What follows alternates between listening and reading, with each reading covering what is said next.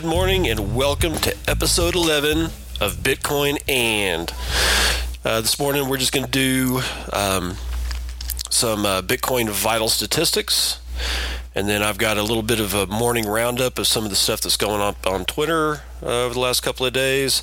I'm going to read you Marty's Bent newsletter, the Optech newsletter number 16, and then I'm going to try to insert a bad joke. So let's get right into this thing.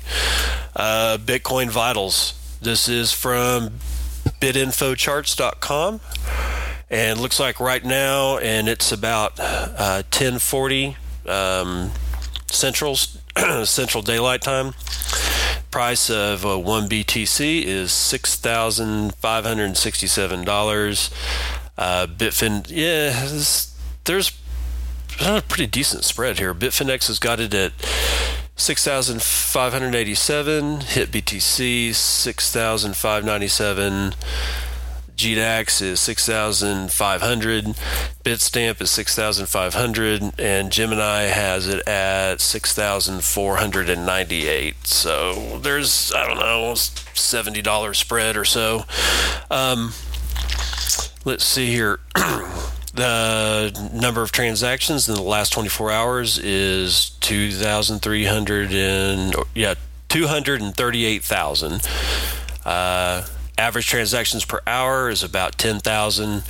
Bitcoin sent over the last 24 hours is down. Uh, it's eight 881,000 BTC. Uh, average sent uh, per hour is 36,700.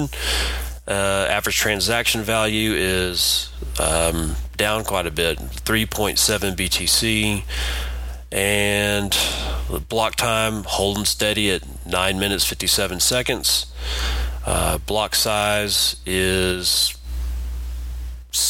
oh under under a meg. Uh, 744.9 kilobytes. Uh, blocks last 24 hours 145 blocks. And the difficulty or the uh, hash rate over the last 24 hours has increased by 10.64% uh, to 51.4 exahashes. All right. Okay, so there's the Bitcoin vital statistics for the day. Again, that comes from bitinfocharts.com. And we're going to get right into my tweet deck and look at what I've got going on for uh, today. And I want to start out with um, Mr. Hodl's tweet at Mr. Hodl, M R H O D L, says great news at Bitcoin Core underscore. Merchants are leaving Bcash for Bitcoin Core Coin, and he has a uh, link to the uh, Reddit, uh, the subreddit for BTC. And this is actually, I don't know, this is kind of wild, man. This this dude just, it's like he just threw down a glove. And uh, the, it's a post by uh, NXTCHG, who is purportedly one of the big uh, Bcash developers. Um, and he says, public service announcement if canonical transaction ordering is implemented in November, I will be leaving Bitcoin Cash. So CoinMix and all my other projects will be affected. So he says that uh, coinmix.to will be closed and moved to Bitcoin Core Chain. So you need to withdraw your money from CoinMix wallets before the fork. Uh, TradeOnIC.com will be released on Bitcoin Core Chain. TSBW Bitcoin Cash version will will work until I sell all my remaining BCH coins and then permanently closed. You need to save your private key or move your money. Also, the GitHub repo will be deleted. So copy it if you need it. Good God. Uh, Backit.cash will be switched to Bitcoin Core with a different domain name. Steambot Key Market will be permanently closed, so you need to withdraw your balance before the fork. Tipper Stats um, will be permanently closed. Bitcoin Cash.vote website will be permanently closed. Donator.cash will be permanently closed. It's sad to see Bitcoin Cash fail to transition from a private to a public coin, but so be it. And as you might imagine, the uh, comments are on fire. Um, like the very first one says something like, um, uh, no, not the first one. Uh, I saw one earlier.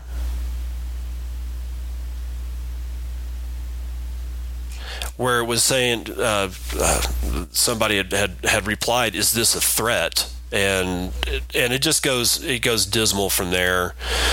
Um, yeah, this, here it is. Jonas underscore eight says, "Is this some kind of threat or something?"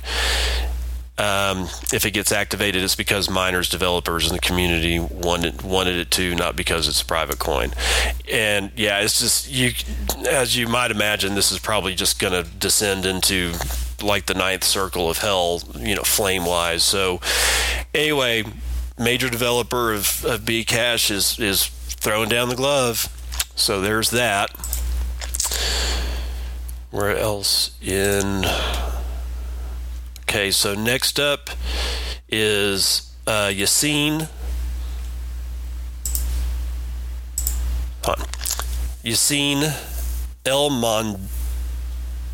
I'm gonna butcher this poor dude's last name. Sorry, Yassine, but um, it's uh, at Yassine Ark, Y A S S I N E A R K, on Twitter.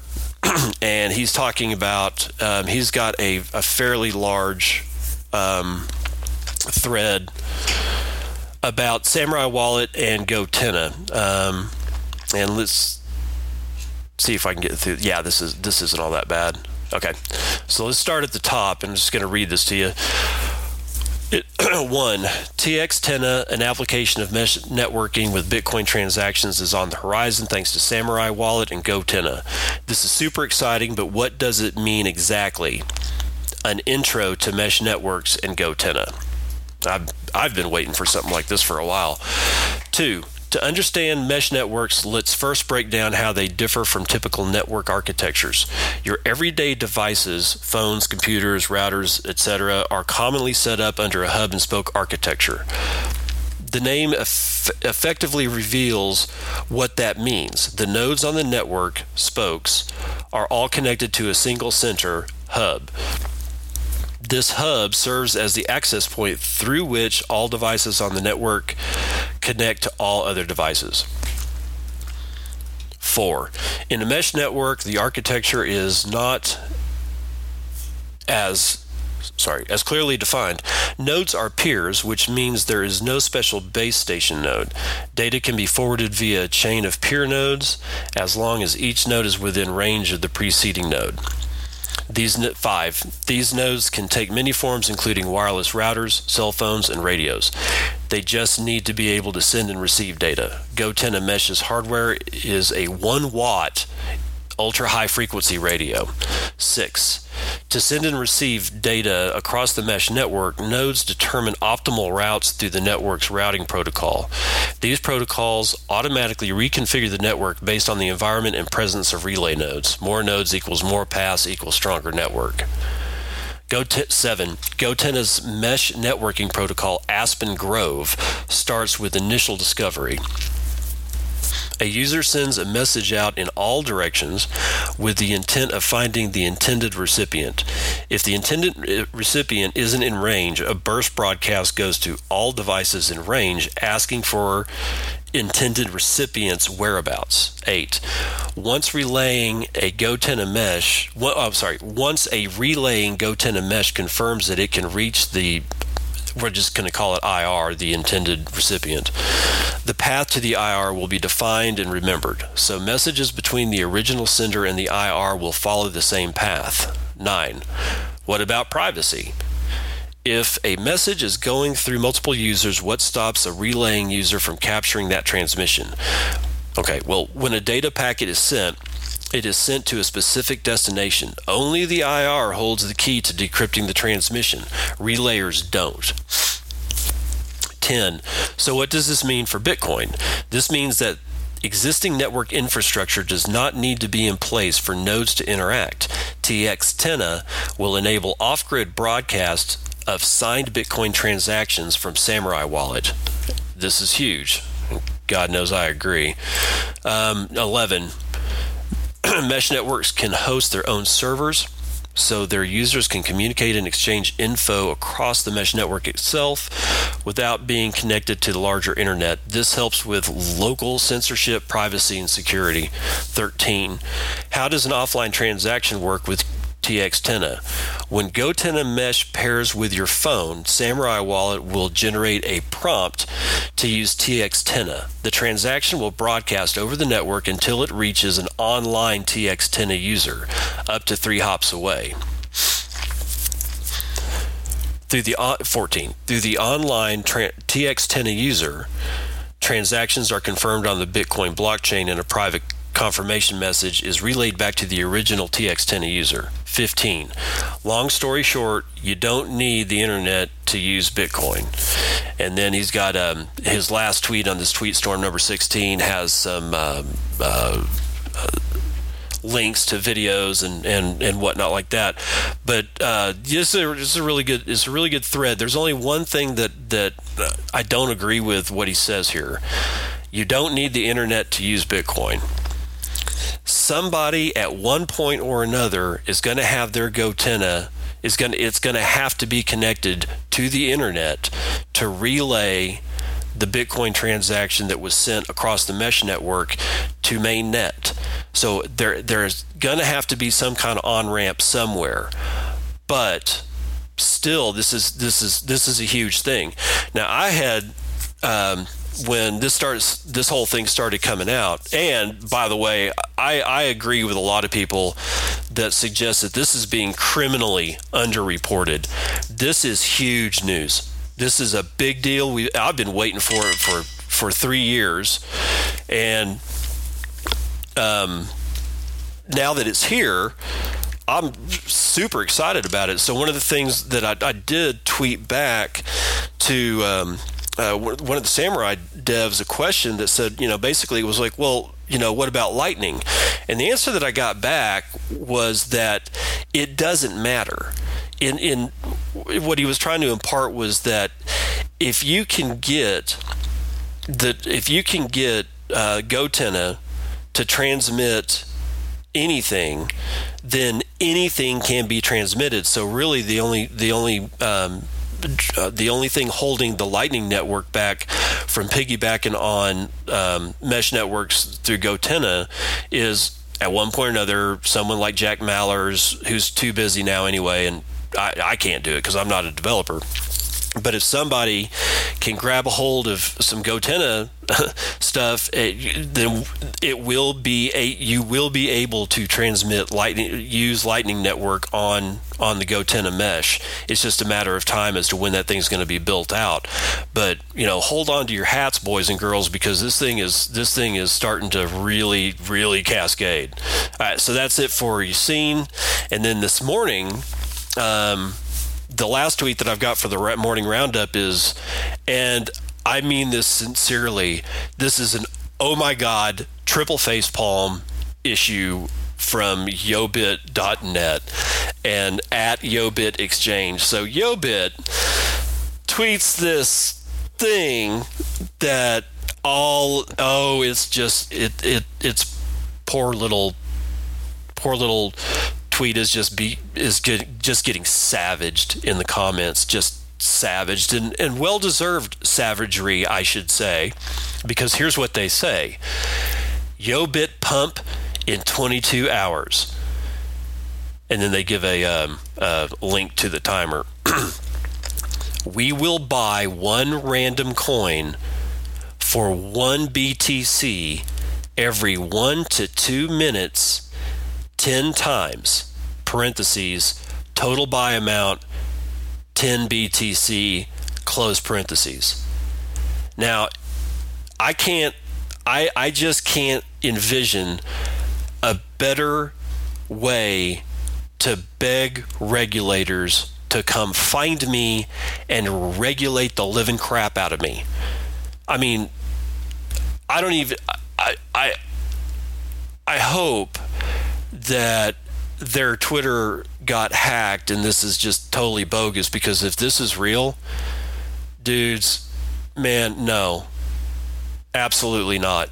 That this is wrong on so many on so many levels. And it's not that I want regulators to regulate them, but regulators are going to regulate what they can regulate. And this is I mean, everything about this is just just screams we, we are um, committing financial fraud. So, uh, everybody, pull your pull your crap off of Yobit, go grab it, get it get it away from there because God only knows what this is, uh, other than just either either a hijacked Twitter account or straight up incompetence or or they've been compromised. I don't know. But that's it for the morning roundup. Let's get on over to Marty's Bent.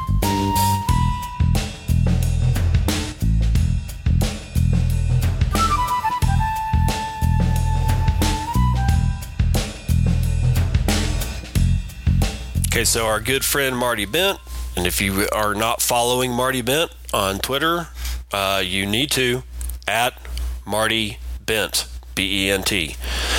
Uh, puts out a pretty much rough, uh, pretty much a daily newsletter of what he found, you know, interesting that day or the day before. And in this one, this one is uh, for today, Wednesday, October the 10th, issue number 336. Are reward halvings priced in? And first thing up is he's got a couple of tweets um, from Pierre Rochard. Um, the halvings are priced in argument hinges on a very loose definition of priced in. Yes, they are, quote, priced in if we adjust for hyperbolic discounting bias, illiquidity, and bounded rationality. So Saifedean Ammous replies, also not priced in because 99% of Bitcoin's addressable market, the entire world, does not even know about halvings. Knowledge is discovered gradually and not given to everyone at the same time. Why efficient market hypothesis is academic nonsense. Okay, so here's Marty's bent on that for some reason, there has been a lot of chatter on crypto Twitter about the effects of Bitcoin block reward halvings on price and whether or not they are priced in prior to or following the supply shock. For you freaks who do not know this, every 210,000 blocks, the amount of Bitcoin that a miner is rewarded for successfully adding a block to the chain gets cut in half. The initial reward was 50 BTC per block and has since been cut to 25 BTC per block and currently sits at 12.5 BTC per block as we sit at block 545,163. Once block 630,000 is mined, the reward will be cut again to 6.25 BTC per block. As we approach another halving, which is about a year and a half out, the great debate begins again. Are these supply shocks already priced in? Personally, I don't think so. And it's a combination of two things. What Saifedean describes in the above tweet that it's impossible to be priced in because most of the total addressable market doesn't even understand what Bitcoin is yet, let alone the supply shocks that are halving events. And I would argue that people who are relatively new to Bitcoin and have an idea of the halving event still don't understand the abruptness of the change. Unless you've been through one before, you don't really understand the FOMO that begins to spread as soon as the halving occurs. The crunch is real, especially for miners and OTC desks that help miners liquidate the BTC BTC they earn. I believe that these entities start demanding higher prices to cover cost, and this couples with the market narratives of, quote, the world is getting closer to a world where the 21 millionth Bitcoin has been mined, end quote, to create massive FOMO events in the six months to a year following the reward drop. At the end of the day, this is a silly debate, in my opinion, because, as Saifedean points out, information is never completely evenly distributed, so it may be impossible to have future events priced in. Nonetheless, I like to see people thinking about these things as they draw more attention to Bitcoin. But again, nothing anyone should waste too much energy on. Final thought What do you think Bob Marley would be like if he were still alive? I think, Marty, that Bob Marley would be smoking a blunt and playing guitar and just basically be high as a kite and just enjoying life. That that's what I think Bob Marley would be like. So, all right, that's it for Marty's Bent.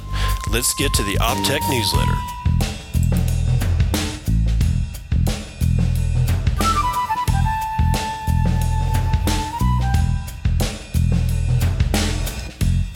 Bitcoin Optech newsletter number 16 Scaling Bitcoin Special. This was from yesterday, October 9th, 2018. This week's newsletter consists entirely of summaries of several notable talks presented at the Scaling Bitcoin workshop last weekend, since there was very little to report in our usual action items, news, and notable code changes section. We hope to return to our usual format next week. Workshop Summary Scaling Bitcoin 5 Tokyo 2018. The fifth Scaling Bitcoin conference was held Saturday and Sunday in Tokyo, Japan. In the sections below, we provide brief overviews to some of the talks we might think that we think might be most interesting to this newsletter's readers. But we also recommend watching the complete set of videos, link provided, provided by the workshop organizers or reading the transcripts, link provided, provided by Bryan Bishop. For convenience, at the end of each summary, we directly link to its video and transcript and paper if available. Talks are listed below in the order they appeared in the workshop schedule. Warning the following summaries may contain errors due to many of the talks describing subject well beyond the expertise of the summary author. All right, first one up adjusting Bitcoin's block subsidy. This talk makes an intellectual inquiry into whether Bitcoin pays more for security than it needs to and what we could do if we decided it does pay too much. The speaker makes clear that he's interested in considering the questions and providing possible answers, but that he's neither suggesting that there's a problem nor advocating for any solution. If the Bitcoin user base did think it was overpaying for security, the talk suggests options for reducing the amount of subsidy paid in the short term as the amount of security increases, but still ensuring that no more than 21 million Bitcoins are paid overall in subsidy, potentially allowing the subsidy to last much longer than currently expected. Although the talk was not about a specific proposal, an example proposal it evaluated was to reduce the subsidy by 20% every time the network's proof of work security doubles, measured by block creation difficulty. And then the links to the video and the transcript. Next one up Forward blocks, on chain capacity increases without a hard fork. The research by Mark Friedenbach. One well known method for soft forking an increase in the Bitcoin block size is extension blocks, a data structure that's invisible to nodes that haven't upgraded to the soft fork and so is not subject to their historic limits on their, their historic limits on block size. By itself, this is an undesirable method for increasing blocks increasing block size because preventing old nodes from seeing the transactions in the extension blocks also prevents them from being able to enforce any other consensus rules on those transactions, such as rules that prevent a malicious user from spreading or spending other users' bitcoins or from creating more bitcoins than allowed by the 21 million bitcoin subsidy schedule. However, one doesn't need to increase the block size to increase the amount of data that can be added to the blockchain per minute. It's also possible to increase capacity by increasing the frequency of blocks, reducing the average time between blocks. A method for gaming Bitcoin's difficulty adjustment algorithm called a time warp attack is well known among experts and has been used successfully in demonstration attacks against Bitcoin's testnet and real attacks against altcoins. Note, although Bitcoin is technically vulnerable to this attack, it'd be a slow attack that would give the user base a significant amount of time to respond. By itself, increasing block frequency is also an undesirable method for increasing capacity because shorter block intervals increase the effectiveness of miners with large amounts of hash rate and so is likely to increase mining centralization. Perhaps disproving the saying that two wrongs don't make a right, This talk describes a novel way of combining extension blocks and the time warp attack to allow both upgraded nodes and old nodes to gain the same capacity increase and see all the same transactions for validation while simultaneously slightly reducing mining centralization risk. Upgraded nodes would validate one or more extension blocks called forward blocks that provide additional block space with a centralization, reducing 15 minute average interval. But the upgraded nodes would also restrict the timestamps in legacy blocks to ensure a permanent but limited time warp attack increased the frequency of legacy blocks enough to allow them to include the same transactions that previously appeared in the forward blocks. And then the, there's a link video transcript and the paper. Next up, Compact multi signatures for smaller blockchains, researched by Dan Boneh, Manu Drijvers, and Gregory Neven. Sorry, Manu, I butchered your last name. This talk describes an, alter- an alternative to the Schnorr signature scheme described in the multisig paper that makes use of pairing based cryptography. Specifically, an adaptation of the Boneh Lynn Shacham BLS signature scheme. Although pairing based schemes require an additional fundamental security assumption beyond those made by both Bitcoin's current ECDSA scheme and proposed Schnorr scheme, scheme the authors prevent evidence that their scheme would produce smaller signatures in general, allow non interactive signature aggregation, and make it possible to prove which members of the set of signers actually work together to create a threshold signature. Sounds interesting. Next up, accumulators, a scalable drop in replacement for Merkle trees, research by Benedict Buns or Binz, Benjamin Fish, and Dan Boneh or Bona.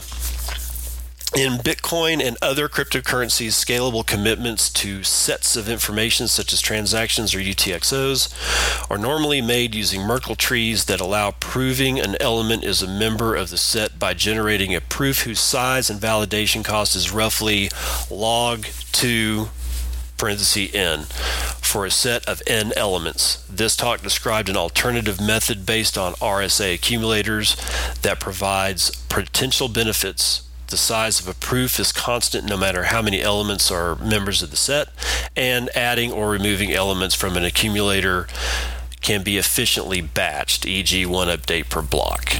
Next up, multi party ECDSA for scriptless Lightning Network payment channels. Research by Connor Fromknecht. Routable payment channels such as those used by the Lightning Network currently use multiple opcodes from the script language that are enforced by Bitcoin's consensus rules. Previous work on scriptless scripts by Andrew Poelstra has suggested that some or all of the opcodes currently used could be replaced by Schnorr public keys and signatures that would be created privately off chain between the participants in the payment channel. Consensus rules would still require that a spending transaction have a valid signature that referenced a known public key, but none of the other security related information would appear on chain, reducing data consumption and fees, improving privacy and fungibility, and potentially improving security. Bitcoin doesn't currently support Schnorr signatures, and no complete design for it has been proposed, although such a proposal may not be far off. So, this talk describes proof of concept results from a partial implementation of payment channel scriptless scripts that's compatible with Bitcoin's current ECDSA keys and signatures. Some impressive savings are achieved in the size of scripts and witness data, savings which increase the number of channels that can be opened or closed in a block and which reduces the amount of transaction fee paid by users of Lightning Network payment channels. Next up, discussion the evolution of Bitcoin script. A two hour discussion group focused on this topic mentioned a large variety of proposed changes to Bitcoin script language. Far too many to mention here, even in summary. However, a few changes were mentioned as theoretically possible to accomplish in 2019 if the community is willing to adopt them. Bullet point Schnorr signature scheme an opt in feature providing smaller signatures in all cases, faster validation, much smaller public key and signature data for cooperative multisigs, and easier compatibility with scriptless scripts. See Pieter Wuille's proposed BIP, and there's a uh, a link to that. Sig hash underscore no input underscore unsafe. The ability to create spins without explicitly referencing which output you want to spend. Allows creating more efficient payment channels using the eltoo protocol. That also makes it easy for each channel to support up to 150 participants. See BIP 118. Next uh, bullet point op underscore check sig from stack makes it possible to create covenants that restrict what outputs a particular coin, coin can be spent to. For example, you could put a mandatory timeout of one week on spins from your cold wallet during the timeout, you could only spend the coins back into your cold wallet. But if you waited for the timeout to expire, you could spend the coins to any arbitrary address. This means that if someone stole a copy of your cold wallet's private key, you could use this mechanism to prevent them from spending your bitcoins by returning them to your cold wallet during the timeout period. Awesome. It was noted that some developers are opposed to enabling the simplest form of this opcode for fungibility reasons, although alternative approaches may be acceptable. Next bullet point fixing the time warp bug. A set of miners controlling a majority of the hash rate can, can currently manipulate Bitcoin's difficulty adjustment algorithm to allow them to consistently create more than one block every 10 minutes, even without increasing overall hash rate. There's at least one simple proposal to reduce the amount of manipulation possible without breaking older software or mining equipment. See the recent email thread, and that's a link, on the Bitcoin Dev mailing list. Next up, explicit fees.